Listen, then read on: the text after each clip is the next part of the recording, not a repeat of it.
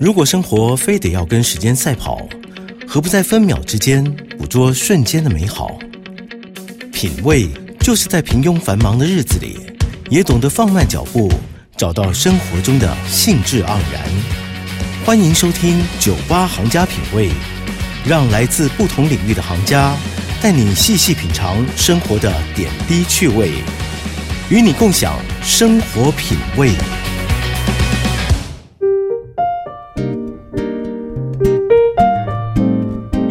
九八点一九八新闻台，欢迎收听九八行家品味，我是佳丽。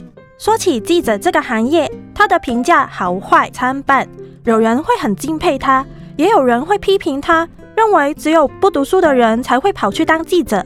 对于这个像谜一样的行业，或许你跟我一样，对它充满着很多的问题，譬如我们每天口中的假新闻，真的是电视台为了收视率而做出来的新闻吗？又或者是记者他们真的都拥有超能力吗？今天节目邀请到前中天记者，也是作者徐尚芳，要来分享他的新书《记者超能力：镜头底下的生存法则》，带我们去认识、去了解电视台记者的工作。那首先，先请上方跟听众朋友打声招呼。Hello，大家好，我是徐尚芳。那我知道现在上方其实是在台南，嗯，嗯，那相信很多人都会问，你是当初是怎么决定要当记者这个工作的呢？其实我是从高中的时候边看电视，然后边吃饭的时候，就觉得哇，记者这个工作很好玩，每天一分半钟，好像工作很轻松嘛，嗯然后就可以上镜头到电视台上面。因为你看以前你要当明星，你要会唱歌啊，要会演戏，其实我两个都不会。嗯哎、要上电视怎么上呢？那就当记者喽。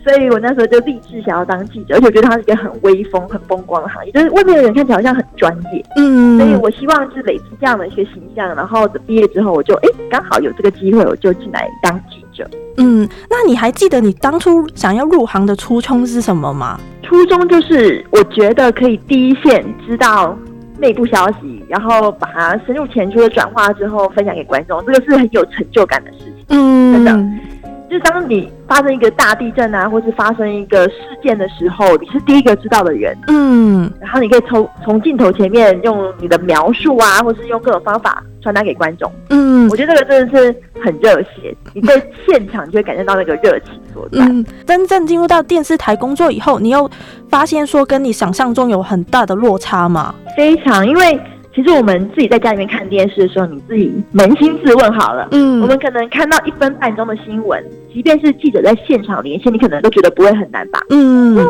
会讲中文的人描述一分半钟的事件，你只要知道来龙去脉，好像不是那么困难。嗯其实我小的时候也有什么即席演讲啊什么，其实大家都会嘛，嗯一样是要五分钟，所以你会觉得一分半钟的新闻其实好简单，嗯但是事实上它很难的地方在于说，我们怎么在很短的时间收集到素材。嗯我一分半钟的新闻在十二点要播出好了，我可能九点我才知道要做这个题目。嗯对，那我九点的时候我就要马上联络到受访者，然后马上要拍到相关的画面，我马上要剪接的时候要做一些特效，或嗯者我马上要做一些 CG，CG 就是我们所谓的那个 computer graphic，就是电脑的电脑的一些制图特效。嗯比如说我们有数据啊，我们数据要整理嘛，那嗯你是要整理成一个漂亮的图形，让观众可以一目了然。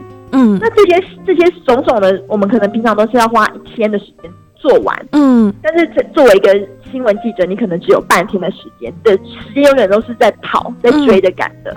对，那我们还包含要车程哦，你有时候采访地点很远。嗯。我有一次要采访那个什么自来水中有塑胶微粒，我嗯跑到三峡的淡水公司嗯。去拍摄，可是我那则新闻就是十二点，哈，我从内湖跑到三峡、哎，可是你是几点收到这个通告？就是也是早上九点，都是长官？9点。哦，对，嗯。因为我们我们有个流程是，我们早上七点半的时候，嗯我嗯们就会在群组里面，每个记者都会有一个框，比如说我们是生活组的记者，嗯。那我们就会有一个公司的生活组记者框，嗯。这里面我们就会先丢一下我们各个线路上面的的大小事。嗯。比如我一开始是财经好了，那假设今天台积电暴跌两百三十五点，嗯。我可能就会在框里面说台积电今天暴跌三两百三十五点嗯之类的消息啦。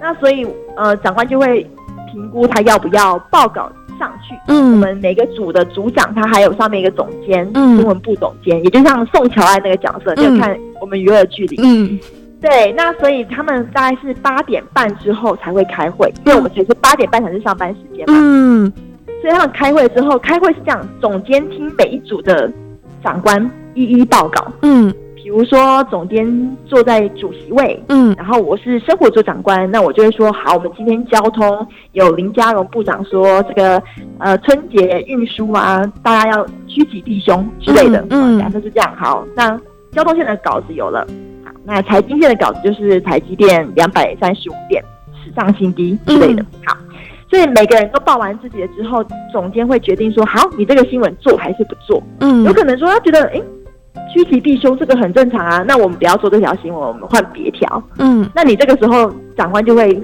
传赖回去给那个县的记者说，哦，我们这个新闻题目不能用，你再找新的。嗯所以你看这样一来一往折腾下来，我们差不多九点能确定题目就很阿弥陀佛。嗯，等于说你一天应该要负责最少是两条新闻吧？因为你刚刚有说十二点一条，然后我看你书里面有写，其实你还要负责六点一条嘛。对，没错。嗯，所以你十二点的做完之后，你要马上再去找下午的题目。可是有没有发生过，就是来不及去弄？就可能我的底线就是十二点，可能我是不是十一点三十分，我一定要把新闻弄出来？对，没错。对啊，那有没有发生过是我来不及弄这一则新闻，那我十二点就开天窗的状况？有啊，时常会有人来不及。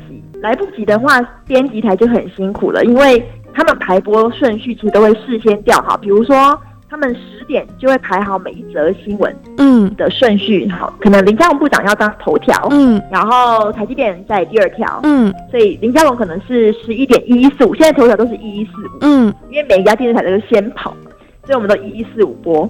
好，所以如果说假设一一四五这个人来不及的话，嗯第二条是台积电，对不对？嗯那台积电这条就可能挪到第一条，或者是他会从其他条里面挪到第一条。嗯可那前提之下是其他条新闻的人来得及。嗯嗯，他们会灵机应变啦，就是那些编辑他们会灵机应变，就说哦，如果有人来不及，他们可能会在五分钟前没有收到袋子，就立嗯。刻在排。那你主要是在哪边去找题目？不是每天都有大事情发生的吗？嗯，我们找题目的方式其实有几个主要来源，第一个就是平面媒体，因为通常平面媒体的消息会比我们快，嗯这个是为什么呢？因为平面媒体他们时常他们可以驻点，就比如说我是教育线记者好了，假设我是联合报的，或是我是呃自由时报，嗯可以啊、我们可能就会。我教育线嘛，所以我就时常进驻在教育部里面，或是学校单位，我嗯时常出入，所以他们的讯息会比较快。所嗯以通常很多消息是，你也看到，就是苹果日报一定会最快，它即时一出嗯。之后，其他台就跟进。嗯。对，所以我们的讯息来源，第一个有可能是平面，我们会看即时消息，嗯。各各个电子报的即时消息。然后第二个就是网络，嗯。那嗯很多我们必须要加入，我们每天加入好多爆料公社啊。你知道爆料公社有什么？爆料公社一、爆料公社二，然后还有报备公社，然后嗯各种，然后还有各地的台南爆料公社之类的。嗯其实我们就要加入大小的爆料公社，这个也是第二个新闻来源。然后第三个呢，其实就是 PTT，嗯啊或者是各个脸书，比如说你是娱乐线的，那你就要时常关注议员的动态，嗯对，类似这些。嗯那还有再来最后的话，就是比较可能拿到独家的是县民，就是我们会培养我们很常出去采访嘛，一天之间你可能会认识几个人嘛，嗯你把他纳为你自己的人脉，所以他们当下一次有遇到发生什么事情的时候，他们会优先联络你。哦，就是他会主动跟你说对哪边有事情发生这样子。对，没错，我们自己找的部分。嗯那还有的话，就是你会得到别人的消息是什么呢？就是像比如说教育部啊，或是各部会，或是公司行号等等的，他们都会发那个公关新闻稿。嗯，刚刚你有说到有独家新闻，那对于电视台来说，独家新闻是不是真的很重要呢？独家新闻我觉得很重要的原因，是因为它可以区隔电视台的属性。嗯对，就像我们现在来说，好，我们可能看一二三四五六台，然后有六台，嗯那可是这六台如果每天都报一样的新闻的话，你其实选的哪一台对观众来说都没有差。嗯但假设说我们 A 台它的属性可能是财经，然后 B 台它的属性可能是政治嗯，C 可能是什么这样子，它可以做一个区分。嗯所以嗯我觉得独家很很很好一点是它可以区分电视台的属性。那再来的话就是说，我我刚刚讲到，我们如果找新闻都是靠电子报的即时消息的话，嗯那其实每个人他们看手机就好了，他们不用看新闻嘛。嗯，对，所以我们独家也可以区隔平面跟电视台媒体的一个差别。那我记得我在脸书上面有看过你写过一句话，就是说没有见过一位不认真工作的记者。但是很多时候，很多人就会说，为什么我们会看到记者在采访的时候会问一些很白痴的问题？就比如说，明明看到一个戴着眼眼镜的小朋友，你们却要硬要问他说，为什么你要戴眼镜？就让人感觉记者很不专业。这个这个就是要牵涉到我们工作方法的问题了。嗯什么叫工作方法呢？就是当我们在访问民众的时候，其实民众很难访问，嗯因为很多人，大多数的人，其实他们第一个他们没有参加过演讲比赛，嗯或者第二个他们不习惯对镜头讲话，嗯所以他们当我们可能一拍摄或者是呃突然之间问他问题的时候，他没办法及时反应。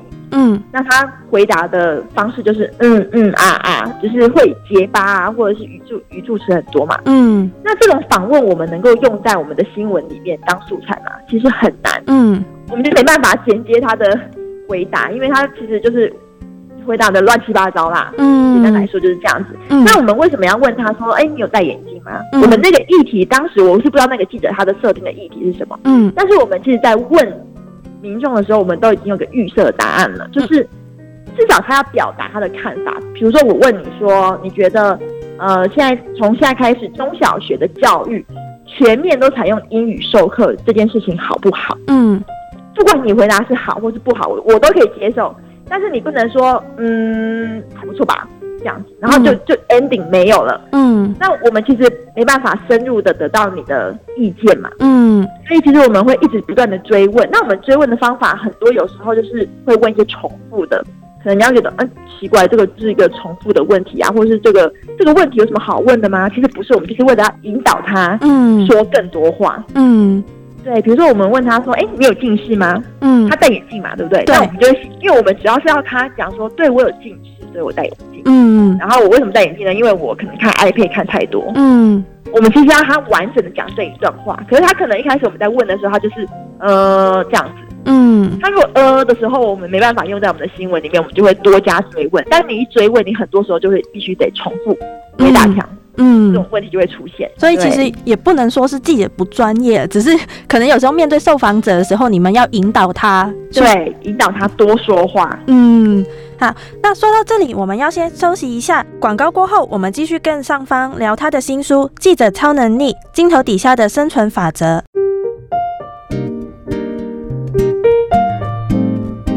FM 九八点一九八新闻台，欢迎回到酒吧行家品味，继续跟前中天记者、作者徐尚方聊他的新书《旅读世界》所出版的《记者超能力：镜头底下的生存法则》。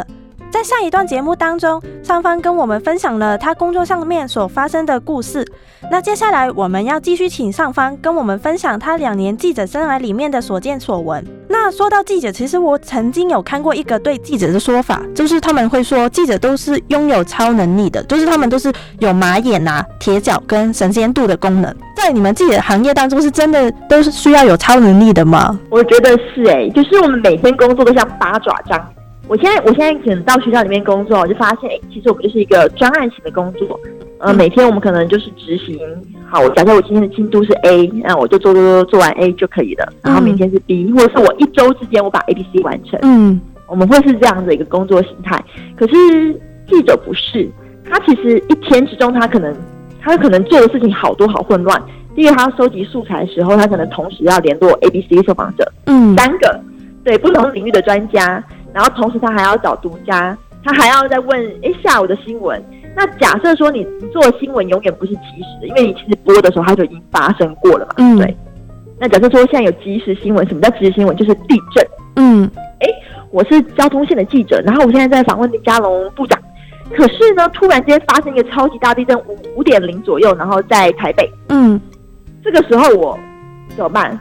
我同时又要访问，然后我同时又要追现在的那个地震震源在哪里，震央在哪里，或是我们的地震深度等等的。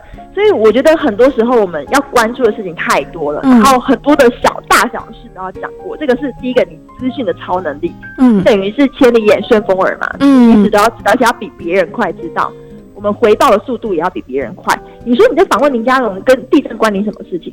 有啊，我们必须把消息都问清楚之后回报给编辑台，这样他可以立刻打出那个跑马嗯最快最新消息嘛，速报。对，那第二个就是我们在有时候我们是做，比如说我们要做 stand，就 stand 就是记者要出镜报道，我们可能在这个场景里面要带领观众去看说发生什么事情。那当我们在做 stand 的时候，有很多的干扰因素。第一个，你也是要不断的去追踪这个即即时新闻；第二个，你在镜头前面要讲什么，有时候是直播。那直播的话，你多久时间准备呢？可能就一分钟吧。嗯 我举一个很简单的例子，有一次，呃，就是那时候普悠玛事件的时候，嗯当天发生的时候，它是下午呃四点发生的。嗯那我做新闻，我做到一半，长官跟我讲说，上方你做完晚上一八的新闻的时候，你就赶快去台北车站连线。所以我那时候五点我就飞奔到台北车站，可是因为它四点发生，所以其实呃五点多的时候，台北站已经挤了一大堆可能受到影响的旅客了。嗯那时候我在路上的时候，长官就问我说：“你到了吗？到了吗？”我就说还没有，才刚出发。嗯对，然后编辑还是打电话来说，那上方五五分钟后连线，我要连什么？我根本就还没有到现场啊。嗯对，所以你这个时候你就要掌握消息，你可能要赶快刷即时，或者是你要赶快去打电话问台铁现在的状况是什么。嗯对，然后把他自己理清楚了之后，你连线的时候，你才有办法有条理的告诉观众，这些都是我们需要具备的一些能力。那还有一个就是我们的资源整合的能力。嗯我们平常我们在访问的时候，你可能觉得哦，这则新闻访问完这个人就好了，我们就是陌路人了，其实嗯不可以。我们必须要了解，就是每个产业，我们都必须有一些名单。当你嗯发生什么问题，然后对应到哪个产业的时候，你有一个人可以马上联系到，所以你必须要在你的人脉部上面建立好，这样你就可以及时找到这个人，掌握最新的消息。嗯那所以我觉得，在作为一个记者的话，其实就是每天很忙碌。我们即便是晚上下班回家，嗯都没有在休息。就等于下班还是要一直刷手机，就看有没有有新的消息这样子。对，没错。然后跟各个公关聊天啊、普线啊之类的。那想必你在工作上面难免会碰到网络上面的酸民嘛，而且我看你书里面有提到说，其实你工作头三个月甚至半年的时候，你还没有适应到记者的工作，甚至就是害怕上班，所以就请病假。那你后来是怎么样去调试自己的心态的呢？呃，其实不只是我啦，我们那时候同期啊，我嗯们这个人就是每天很害怕上班呢、就哦不行，我真的很不想。然后后来长官发现了这件事情，因为就是不是只有一个人嘛，嗯就是很多人都这样子，菜鸟都这样子。那这个不行，就会严重导致人力不足，因为我们每天排班都是固定的。嗯假设今天少一组记者，那等于是少一则新闻啊，对嗯不对？那你要害别人多跑一则新闻，嗯但是别人可能没那个人手。假如说今天新闻有很多大事件的话，嗯所以其实我们不能这样乱请假。那长官就有直接摆明了就说，呃，这种工作是不可以这样子请假的，嗯所以大家抗压性要够高。那我我自己是请了一两次之后，我觉得我我就是很怕被长官骂的那种人，嗯所以我就会逼我自己今天就去上班，然后我就告诉我自己没关系，就从早到晚可能。假设十一个小时好了，我就这十一个小时忍耐一下，嗯然嗯后，过了就好了，这样子。那你是用了多久的时间才可以克服这个心理压力呢？我觉得大概半年吧，半年是真的蛮痛苦的。可是半年之后，因为我就发现很像那叫什么超级玛丽超级玛利亚哦，对，因为你可能过第一关的时候，你开始很难，嗯可是你发现哦，你掌握到那个节奏了之后，诶，你可以进到第二关了。第二关可能又觉得很难，嗯可是你诶就学习到了一些事情之后，你又变成可以到第三关。嗯所以我觉得记者工作就是这样子。我我第一天的时候是跑，根本是来不及跑新闻的，嗯。因为你会很很焦虑，然后你也不知道从哪里找新新闻。嗯。然后再来就是你什么人都不认识嘛，嗯。所以当你今天要访问某一个议题的时候，你也没有人脉可以找，嗯。就是真的要从头打起。我那时候，比如假设我要访访问汤圆店好了，嗯。我也不知道台台北是哪一家汤圆店好访问，我也不知道谁可以问，嗯。所以我就一家一家打，我就把那个 Google 地主打打出来，然后离公司近的我就一家一家打，然后他哎他愿意受访，我就把这个人记下来，嗯下次我就直接找他就好了。嗯那其实这个都是累积的，速度也是累积的。嗯你嗯越快找到受访者，你做新闻的速度就越快。嗯，那我知道上方其实现在已经离开记者这个行业了嘛。那我想说，你当初想要成为记者，想必一定是有存在一种使命感。那你现在离职以后，你看到社会上面发生大事情的时候，你会想说啊，有一股冲动，就很想跑去现场进行采访吗？我觉得现在还是会耶，就是抽想就觉得很怀念。嗯我我刚离职的时候很不适应，我就觉得，哎、我是只是休个长假而已。嗯因为以前真的没办法休长假，以前就是休个三四天，我就觉得好不行不行，不能再休了。嗯对，因为会把假都用完。嗯那我我现在的话，我会觉得说，哇，如果我现场去，然后我可以问什么问题，那该多好。那因为现在就是可能只能看同业去问问题，嗯那就自己没办法参参与他的感觉。但是我觉得其实是有换不同的想法。我那个时候离职，其实就是充满，就是有另外一个想法是，我觉得在在业界内，其实我反而有很多事情不能做。比如说，嗯我要写这本书，嗯然后我要探讨很多事情。我如果在公司内的话，我有签合约，我可能没办法。嗯对，然后其实签约的时候，我们记者也都有可能代表公司立场的角色，嗯所以你很多事情也不该说，比如说跟酸民互呛之类的，嗯 因为本来是要保持一个形象。但是我觉得出来之后，我是秉持着，因为我身为台南人嘛，我觉得南部的媒体教育的资源是真的比较少，嗯对，所以我觉得可以从另外一个方面去着手这件事情，反而让人家觉得很快乐。然后我也就是诶离职之后才出这本书，就是为了要让观众真的知道说我们媒体的工作者在做什么。可是你当初计划想要离开的时候，你有没有挣扎过，想说续一个合约再撑撑看？其实有诶，因为我我要离开的时候，那时候长官就有谈说，那可以播了嘛，对不对？嗯记者就是播对他们来讲来说是一个奖励，嗯但是播我们要用那个休假的时间去播。嗯当然谈可以试播这件事情，嗯我觉得是一个很吸引人的条件，因为就有机会可以当主播，不一定嗯真的能，但是你有机会了嘛。嗯而且是离梦想最近的一个时刻，所以我觉得那个时候当然是很挣扎。可是我觉得对我来说，其实我已经搞懂新闻行业在做什么了。然后我就想说，那我的下一步其实是我更希望是在学术圈里面闯荡，哦这是这是一个生涯规划的节点。嗯所以我那时候就想说，其实在两年我可能还是做跟现在一样的事情，只是多了一个波，有机会而已。嗯那所以如果说是这样的话，我我不希望再再花两年的时间，然后离学术圈越来越远，因为我觉得我接下来还要再读博士的话，可能时间就又又会再往后推。嗯所以我想要先念博士。那如果未来有机会再进电视台的话，那当然就是很高兴回去工作。但是现在的目标，我就是希望可以在学术圈里面，因为我希望是把一些资源带到学校里面来。嗯那谈到在学术圈的话，那其实职考刚刚结束嘛，那可能有些学生他们还在计划未来的路。那对于他们可能有些想要投身于记者这个行业的学生们，你会给他们什么建议吗？其实我觉得这个超棒，就是我当时都不知道你可能认识人有多么重要。嗯我在做学生的时候，我就很宅，我就是一个大宅女，我就是会在宿舍里面待一整天或者一整个礼拜不出门的人。嗯可是我觉得这个真的是一个记者的大忌，嗯所以因为我到我到台北之后，我什么人都不认识，嗯然后我在问问题啊，或者是我要找人的时候就很不容易。嗯所以其实我觉得第一个是认识人嗯非常重要，第二个就是我又是一个脸盲，就是我看什么人，如果是我不认识的人，其实我就是不记得他这样，第二次再见我还是不记得。嗯对，所以我觉得这个可能我自己要想办法去练习一下怎么去认人这件事情。嗯对，那因为你看，假设你跑政治线好了，线上政治人物你真的都了解吗？嗯假设你未来你是现你现在是学生，嗯就是你未来想要当记者，那你对台湾的政治有没有足够的了解？这个很重要。然后再来的话，就是就像你要跑跑什么领域，其实你可以预先的准备了。我们很多时候就会受限于说我自己是读什么科系，比如说我是读中文系的啊，嗯那我我是不是只能受限于说我只能跑什么科系，呃嗯跑什么样的线路？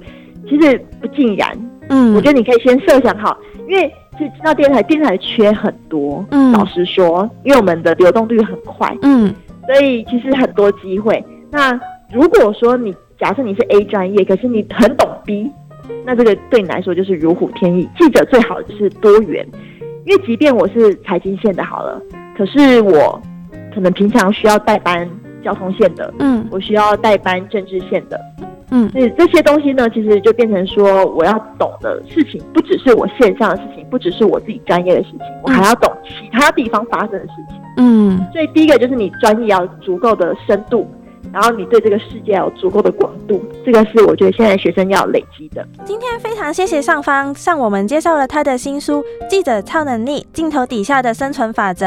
谢谢。